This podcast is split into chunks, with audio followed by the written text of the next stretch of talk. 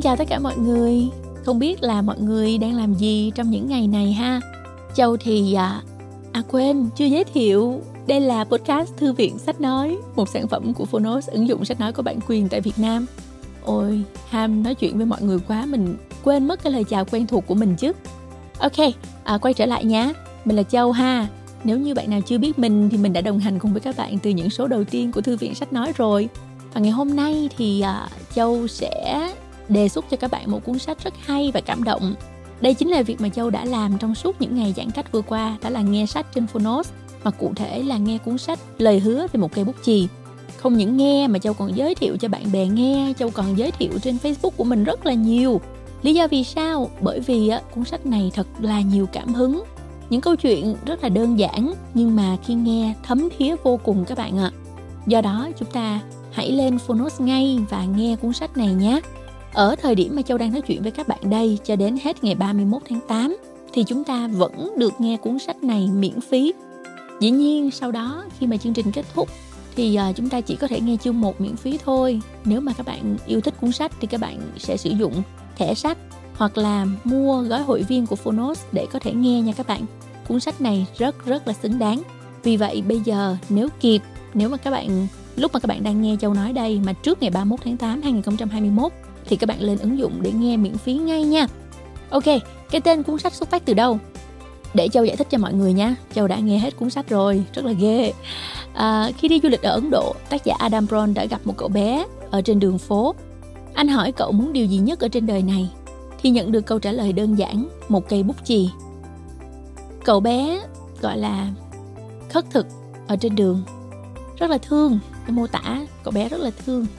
Và Mơ ước nhỏ nhoi của cậu bé đã khiến Adam vô cùng xúc động và thôi thúc anh thành lập tổ chức POP Pencil of Promise.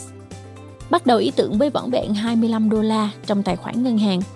Chàng trai trẻ Adam và quỹ POP đã làm nên điều diệu kỳ bằng cách xây dựng 250 ngôi trường dành cho những đứa trẻ nghèo đói trên toàn cầu. Và năm đó thì anh chàng Adam Brown của chúng ta cũng vừa tròn 25 tuổi. Ý nghĩa quá đúng không nào các bạn? Và một chàng trai trẻ thật sự đã đem đến cho chúng ta rất là nhiều cảm hứng với những sự lựa chọn của mình. Châu tin là câu chuyện ấm áp trong sách sẽ giúp cho những ai còn đang mơ hồ trên con đường hiện thực hóa đam mê của mình sẽ thấy được rõ ràng hơn một uh, hành trình của một người đi trước, đồng thời lan tỏa yêu thương đến những người xung quanh. Cùng Châu lắng nghe cuốn sách tuyệt vời này ngay bây giờ nhé.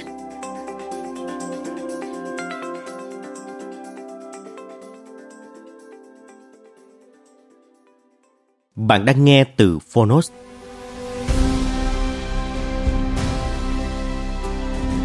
Lời hứa về một cây bút chì Hành trình từ 25 đô la đến 250 trường học dành cho trẻ em trên toàn cầu và câu chuyện phi thường của một CEO nuôi chí thay đổi thế giới bằng giáo dục.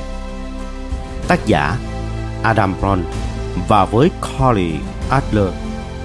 Người dịch Hải Đăng độc quyền tại Phonos, Alpha Books.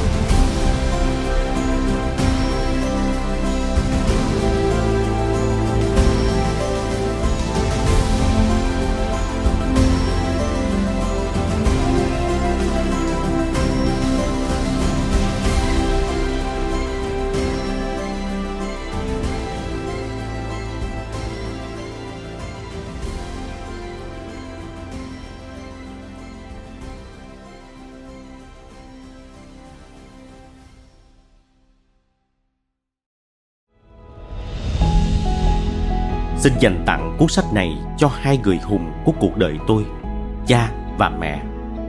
Đừng hỏi thế giới cần gì, mà hãy tự hỏi điều gì khiến bạn có cảm giác mình đang sống và bắt tay vào làm điều đó.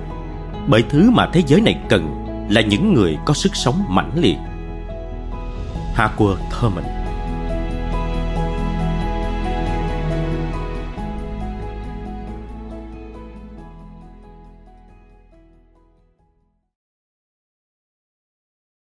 giới thiệu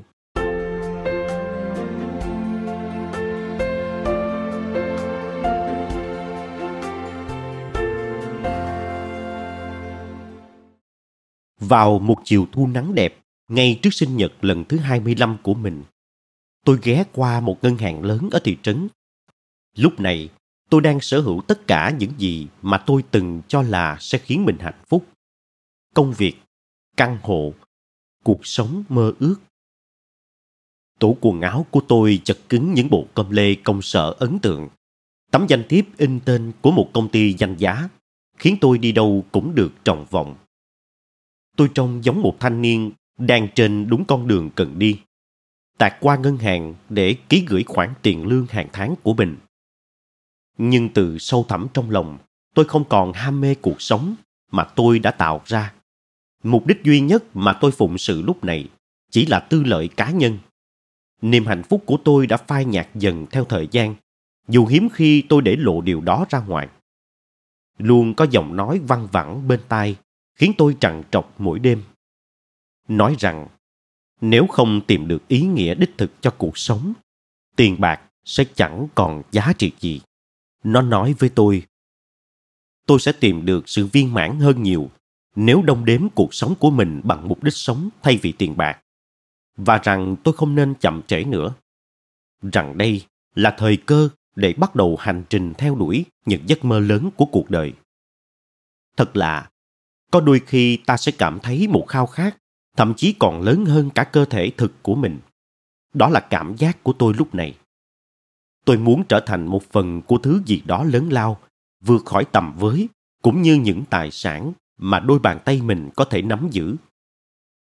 Dù sợ rời bước khỏi con đường an toàn đến đâu đi nữa, tôi vẫn cần biết chuyện gì sẽ xảy ra nếu tôi dấn thân vào một địa hạt mới, nơi ẩn chứa khát vọng và những cơ hội bất tận. Điều đáng sợ nhất là tôi không phải là một doanh nhân thành đạt, chuyên gây dựng, rồi bán các công ty của mình. Tôi cũng không có một sự nghiệp lâu dài đủ để chứng minh rằng tôi thành công tôi cũng không có hàng triệu đô la để yên tâm về tài chính tôi chỉ là một gã trai bình thường với 25 đô la dắt túi và muốn chứng minh rằng ai cũng có khả năng làm thay đổi thế giới bất kể họ bao nhiêu tuổi, có địa vị ra sao hay đến từ nơi nào. Vì thế tôi đã sử dụng khoản tiền nhỏ đó của mình để mở một tài khoản mới với hy vọng một ngày nào đó tôi có thể xây dựng được một ngôi trường. Tất cả những gì diễn ra sau đó đều là thành quả của bước đi đầu tiên này. Bước nhảy niềm tin đó đã lan ra, mở rộng sang các nền văn hóa và lục địa khác. Kể từ đó, tôi đắm mình vào lĩnh vực giáo dục toàn cầu. Tôi tin rằng bất kể bạn xuất phát từ đâu trong đời, nó cũng chẳng ảnh hưởng đến điểm đích mà bạn sẽ chạm tới. Và rằng chẳng có công cụ nào có thể mở khóa khả năng một người có thể thay đổi vị trí của mình trong đời dễ dàng hơn là việc cho họ tiếp cận một nền giáo dục có chất lượng. May mắn là chúng ta có khả năng mang lại cho mọi trẻ em trên thế giới một nền giáo dục chất lượng ngay bây giờ. Chúng ta không tìm kiếm một loại vaccine diệu kỳ hay khoan tìm một nguồn tài nguyên bí ẩn nằm sâu dưới lòng đất, mà nhiều khả năng là không tồn tại. Ngay lúc này, chúng ta đã có tất cả các công cụ cần thiết trong tay.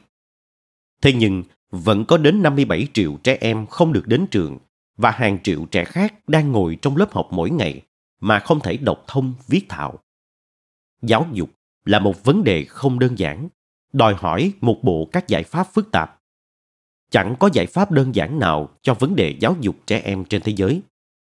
Song cuộc khủng hoảng giáo dục toàn cầu vẫn là vấn đề nhân quyền quan trọng duy nhất có thể được giải quyết trong thời đại chúng ta nhờ biết rằng cuộc khủng hoảng này có thể giải quyết, tôi đã có được niềm hy vọng và mục đích sống. Tuy nhiên, không một cá nhân nào có thể tự mình giải quyết các vấn đề toàn cầu. Thay vào đó, chúng ta cần đến một nỗ lực tập thể và mỗi người đều giữ một vai trò không thể thiếu trong nỗ lực ấy. Câu chuyện này sẽ cho bạn biết những gì sẽ xảy ra khi bạn thừa nhận rằng mình có thể trở thành một người hơn thế này và rằng bạn không cần phải có những nguồn lực lớn lao mới tạo ra được sự khác biệt trên thế giới. Đó là câu chuyện về những gì có thể mở ra khi cảm hứng đến và bạn nhận ra rằng phần thưởng có được nhờ sống có mục đích vô cùng phong phú và lâu bền. Đó là câu chuyện về cuộc đời tôi. Dù tôi đã thay đổi tên của một số nhân vật do yếu tố riêng tư, nhưng đây cũng có thể là câu chuyện của bất kỳ ai. Mỗi trong 30 chương của cuốn sách này đều được đặt tên bằng một câu chú. Những câu chú này là những tấm biển dẫn lối chỉ đường cho tôi khi tôi phải đối mặt với những quyết định lớn nhỏ trong cuộc đời. Chúng đã trở thành những chân lý thiết yếu đối với tôi. Tôi viết chúng ra đây với hy vọng thúc đẩy sẽ chia chúng với mọi người và chúng sẽ được áp dụng theo những cách thức giúp mỗi người vững bước trên hành trình của riêng mình mỗi câu chuyện có một ý nghĩa riêng, nhưng khi được đặt cạnh nhau, chúng tạo nên một lộ trình mà tôi mong có thể giúp bạn biến ước mơ của mình thành hiện thực. Nếu một trong những câu chuyện ở đây nhen lên thứ gì đó trong bạn, hãy lắng nghe cảm giác thôi thúc mà lý trí thì khuyên nhủ phớt lờ, còn con tim lại thôi thúc dấn bước.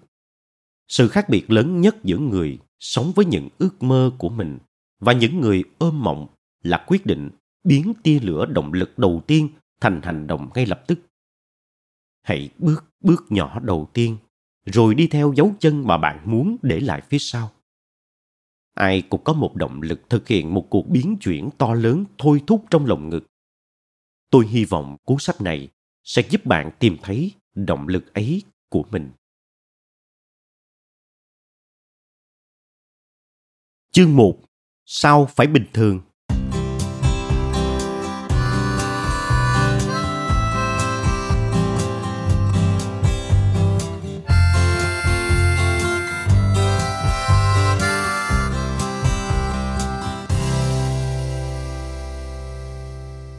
Dù chưa bao giờ chính thức phân chỗ ngồi ở bàn ăn, nhưng chúng tôi luôn biết mình phải ngồi đâu trong bữa tối ngày thứ sáu. Cha tôi ngồi ở đầu bàn anh trai tôi và tôi ngồi bên phải ông.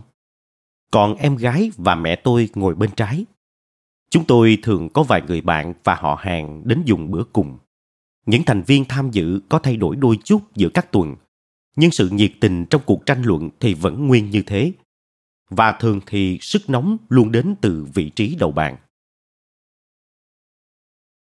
ở nhà tôi cha tôi nổi tiếng là một ông bố đáng sợ Ông tham gia huấn luyện và chơi gần như mọi môn thể thao với cường độ cao chưa từng có. Bóng rổ, bóng chạy, bóng đá, ông chơi tất.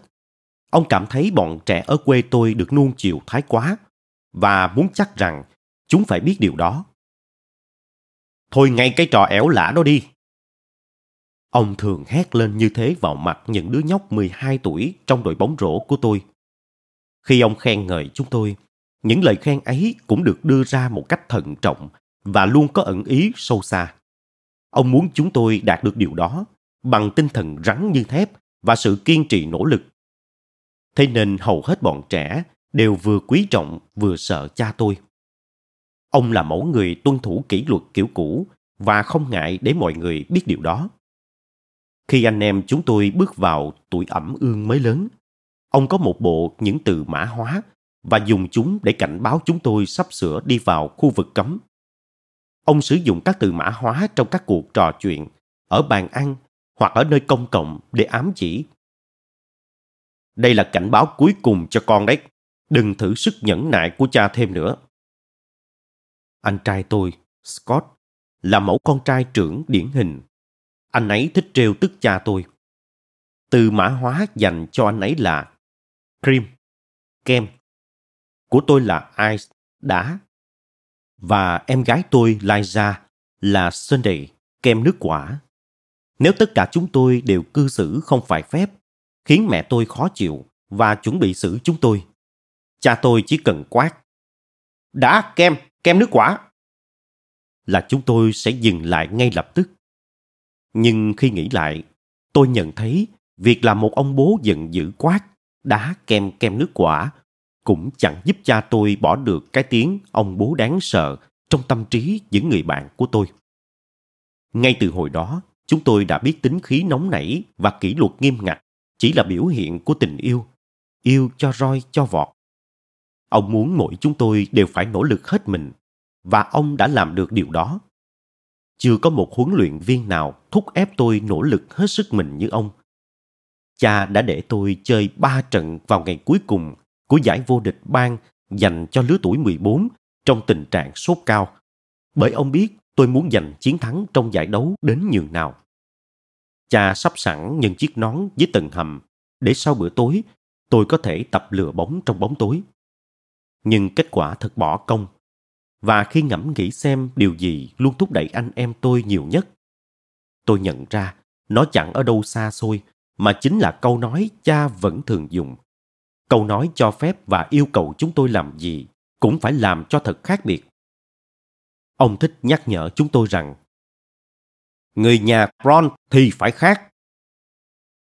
Anh em tôi biết rằng một số ông bố bà mẹ trong vùng thường thưởng cho con cái mỗi khi chúng đạt điểm tốt.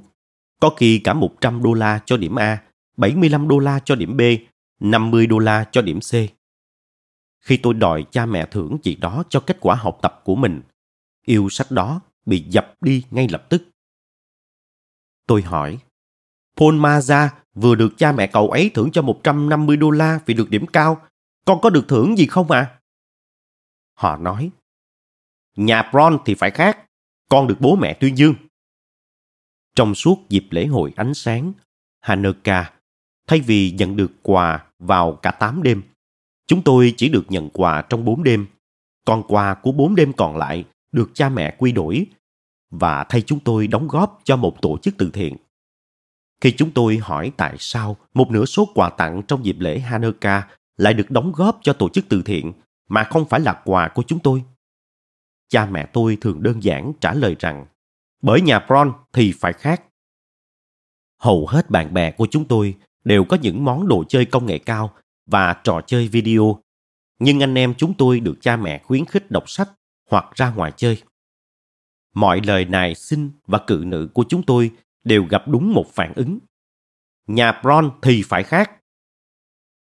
Cha tôi không nghĩ chúng tôi là những đứa trẻ giỏi giang. Ông chỉ muốn chúng tôi phải giữ mình theo một tiêu chuẩn cao hơn.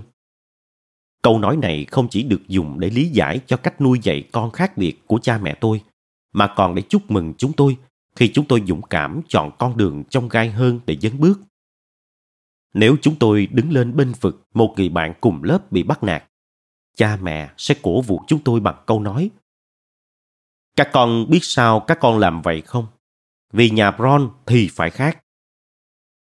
Bọn trẻ con chúng tôi thường chẳng muốn gì khác ngoài sự ủng hộ của cha mẹ mình. Và chẳng mấy chốc, chúng tôi đã nhen lên trong mình một động lực cố hữu, vững tin, sống theo những lý tưởng mà họ đã ươm mầm trong chúng tôi. Hồi học phổ thông và trung học, tối nào mà chúng tôi ra ngoài tiệc tùng, cha tôi lại nói, nhớ các quy tắc của cha đấy. Các quy tắc của cha có nghĩa là đừng làm những gì mà con sẽ không làm, nếu biết cha đang nhìn hành động như khi cha đang đứng cạnh. Những kỳ vọng về sự xuất sắc trở thành kim chỉ nam định hình các giá trị của chúng tôi. Và rồi các giá trị đó chi phối những lựa chọn của chúng tôi. Chúng tôi luôn ở đó như một lời nhắc nhở rằng để đạt được những điều đặc biệt, ta phải luôn giữ mình theo những tiêu chuẩn đặc biệt. Bất kể người khác có kỹ gì đi nữa. Cha tôi thậm chí còn đi xa đến mức làm hẳn chiếc biển báo có nội dung. YBNML mà những đứa bạn sợ sệt ở cùng trường phổ thông với chúng tôi luôn dịch là YBN Animal. Tức là sao lại là một con vật? Nhưng ý nghĩa thực sự của nó là YB Normal, tức là sao phải bình thường?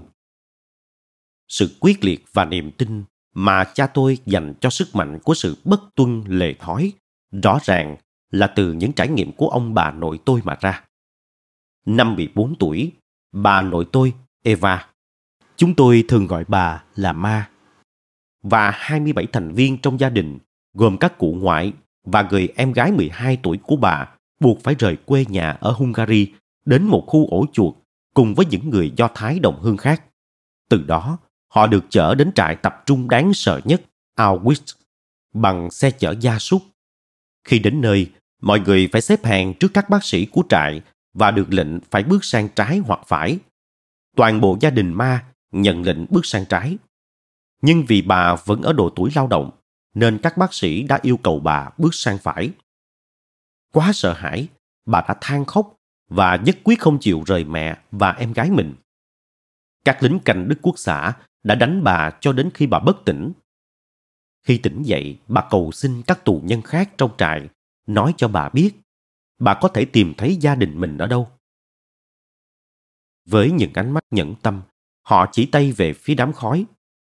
Cả gia đình bà đã bị đưa đến phòng hơi ngạt, bị giết và đốt thành tro ngay ngày đầu tiên họ đặt chân đến Auschwitz. Sau 6 tháng trong trại phải sinh tồn trong điều kiện sống khắc nghiệt và chứng kiến không biết bao nhiêu người chết ngay bên cạnh mình mỗi ngày. Mà được chuyển sang một trại tập trung mới. Theo lời bà, trại Bergen-Belsen thậm chí còn khủng khiếp hơn trại Auschwitz. Nó chẳng khác nào địa ngục trần gian. Nhưng ma tin rằng cha bà sẽ chở bà trở về khi chiến tranh kết thúc và niềm tin rằng bà phải sống để đảm bảo rằng chí ít gia đình bà cũng còn một người thân sống sót trở về đã giúp bà vững tinh thần để tiếp tục chống chọi mỗi ngày. Ý thức được mục đích ấy đã giúp bà sống sót qua những điều kiện khắc nghiệt đã khiến bao nhiêu người khác phải bỏ mạng. Sau 8 tháng, bà phải sống ở Bergen-Belsen. Chiến tranh kết thúc, những người lính Mỹ phóng thích bà khỏi trại giam. Bà yếu đến nỗi không thể tự ăn. Nhưng may sao rốt cuộc chính điều này lại cứu mạng bà vì người ta phải cho bà ăn thật chậm để dạ dày bà quen dần với thức ăn đặc. Bà đã suýt chết vì đói. Vì vậy, bà luôn tự nhủ sẽ không bao giờ để điều đó xảy ra với những đứa cháu của mình. Sau này, bà bị ám ảnh với việc quan sát chúng tôi ăn. Bà thường bỏ ra nhiều ngày chuẩn bị súp gà, thịt ức, bánh mì kẹp kem và sô-cô-la để chúng tôi có thể ăn no căng bụng trong những buổi tối thứ sáu. Ngay sau khi chúng tôi ăn hết một món, một phần ăn khổng lồ khác sẽ được tiếp thêm. Còn có cả món tráng miệng nữa đấy nhé, mấy đứa. Bà vừa nói vừa gật đầu ra vẻ ủng hộ chúng tôi ăn thêm. Sau khi sức khỏe phục hồi, Ma thực hiện chuyến đi mà bà đã chờ đợi từ rất lâu, trở lại Hungary tìm cha. Trong khi những người khác đoàn tụ với người thân yêu của họ trong nước mắt hạnh phúc, thì bà lại đứng bơ vơ giữa nhà ga xe lửa ở Budapest. Cha bà chẳng bao giờ xuất hiện. Cụ đã bỏ mạng tại một trại lao động ở Nga. Không một ai xuất hiện. Suy sụp cùng cực. Bà gọi điện thoại cho người thân duy nhất mà bà nghĩ có thể còn sống. Người chú của bà. Và ông đến đón bà về sống cùng.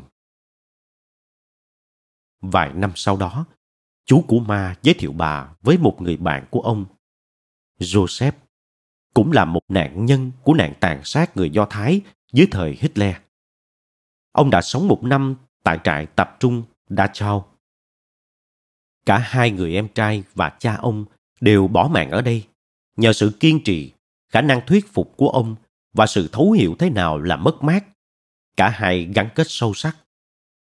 Joseph Brown nhanh chóng cầu hôn Eva và sau khi kết hôn, bà sinh được hai người con, một trai một gái.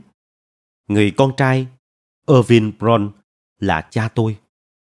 Khi cuộc cách mạng Hungary nổ ra năm 1956, họ lên kế hoạch vượt biên để đến với miền đất hứa Hoa Kỳ.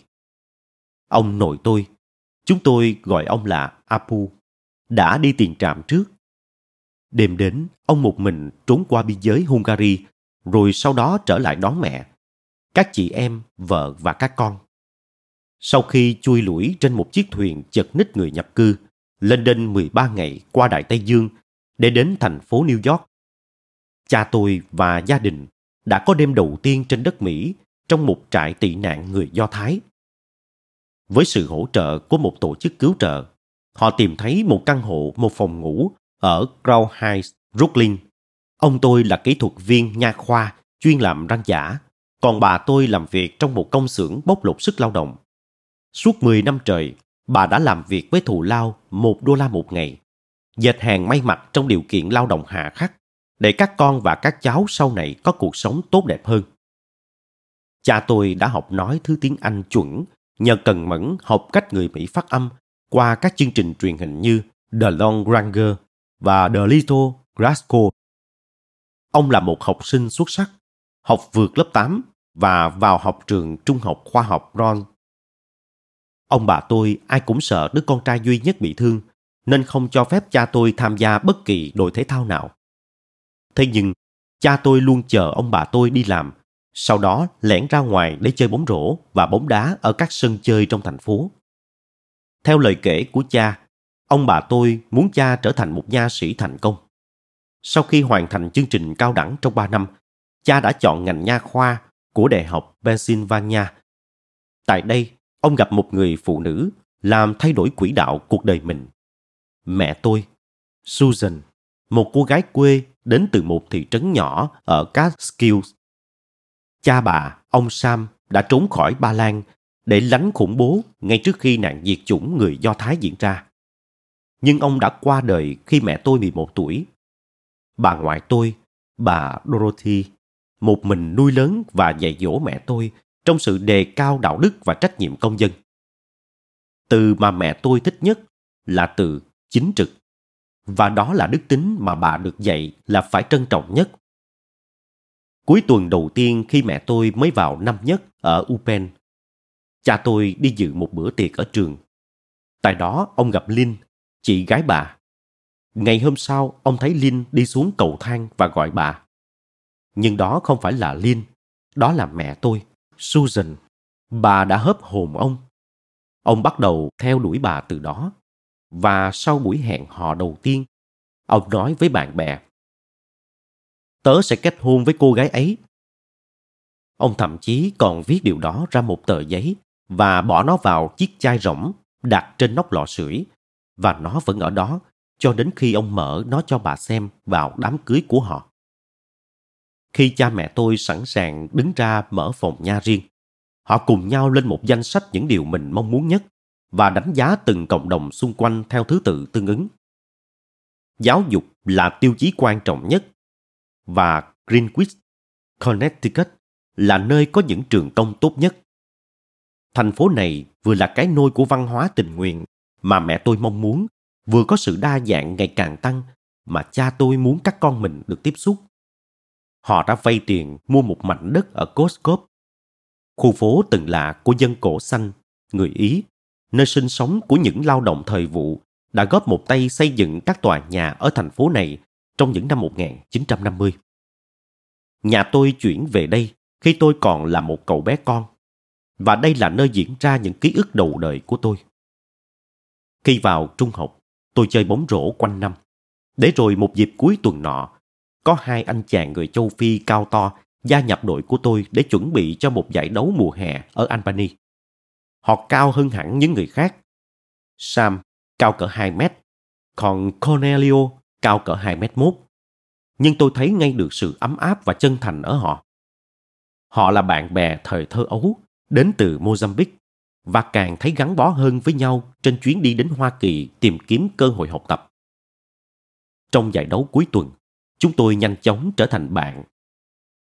Trên đường từ Albany về nhà, Sam và Cornelio hỏi liệu họ có thể ở lại nhà tôi 5 ngày để đi đấu vào cuối tuần sau luôn không? Chúng tôi vui vẻ đồng ý bởi chúng tôi luôn chào đón các đồng đội, bạn bè và người thân đến nhà. Nhưng khi giải đấu thứ hai kết thúc, họ đã hỏi cha tôi chúng cháu có thể ở lại thêm tuần nữa không ạ? À? Sam và Cornelio đáng lẽ sẽ phải sống ở Philadelphia, nơi họ đã ở suốt 8 tháng qua.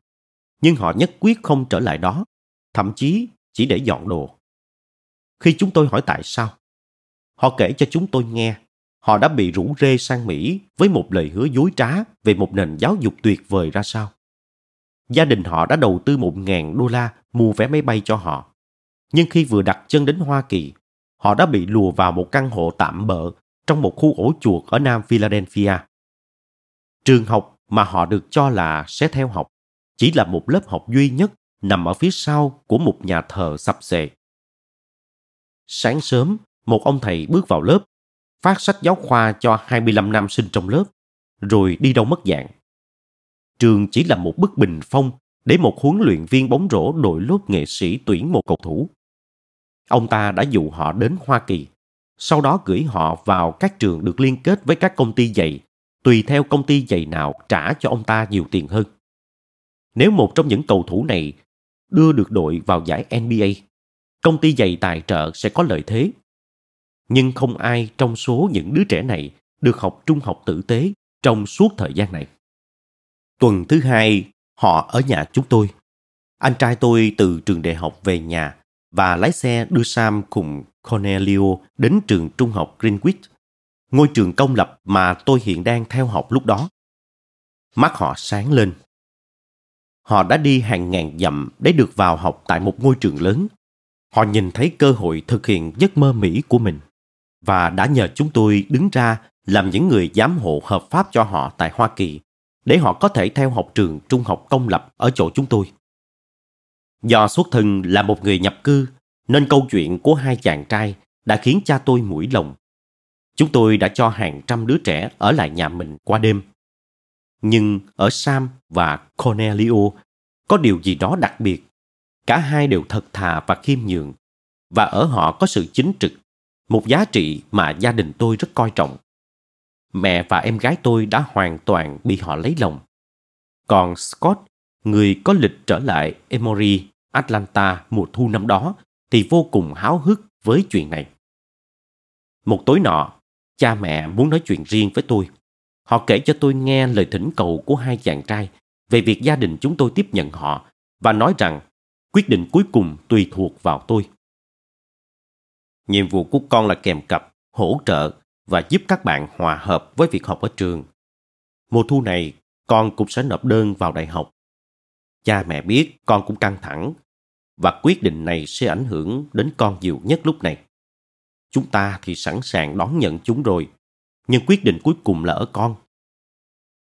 Khi xuất thân từ dòng dõi những người sống sót sau nạn diệt chủng người Do Thái dưới thời Hitler, ta sẽ lớn lên với ý thức rằng gia đình mình từng bị tước đi tất cả.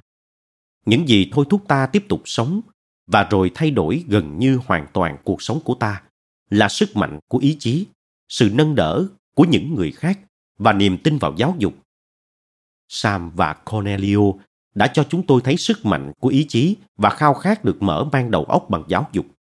Họ chỉ cần thêm một chút nâng đỡ từ những người khác mà thôi. Trước đây, đã có nhiều người đưa tay giúp đỡ gia đình tôi mà không màng gì cả. Và giờ đây, tôi đã có cơ hội để đền đáp lại những tấm chân tình ấy. Tối hôm đó, tôi nói với cha mẹ rằng tôi cũng muốn các bạn về ở cùng. Cha mẹ tôi nhanh chóng trở thành người giám hộ hợp pháp của Sam và Cornelio tại Mỹ. Họ được vào học tại trường trung học Greenwich cùng với tôi và em gái tôi và trở thành hai người anh em mới của chúng tôi từ đó. Những bữa cơm gia đình quay quần vào mỗi thứ sáu có chút khác biệt so với trước đây. Với hai đứa trẻ châu Phi cao lớn, choáng hết một góc bàn ăn. Nhưng sự biến chuyển thực sự đã diễn ra vô cùng đậm nét trong gia đình của chúng tôi. Cha mẹ tôi đã mang lại cho hai chàng trai một cơ hội tuyệt vời để thay đổi quỹ đạo cuộc đời mình. Nhưng thứ mà họ mang lại cho chúng tôi còn lớn hơn nhiều. Họ đã thay đổi chúng tôi. Họ chắc chắn đã làm thay đổi con người tôi. Lần đầu tiên trong đời, tôi bắt đầu hiểu rõ rằng thế giới bên ngoài các thị trấn và những khu phố mà tôi biết rộng lớn đến nhường nào. Tôi bắt đầu nghĩ về việc sẽ thế nào nếu vị trí của chúng tôi đảo ngược. Tôi sinh ra và lớn lên ở Mozambique thay vì họ.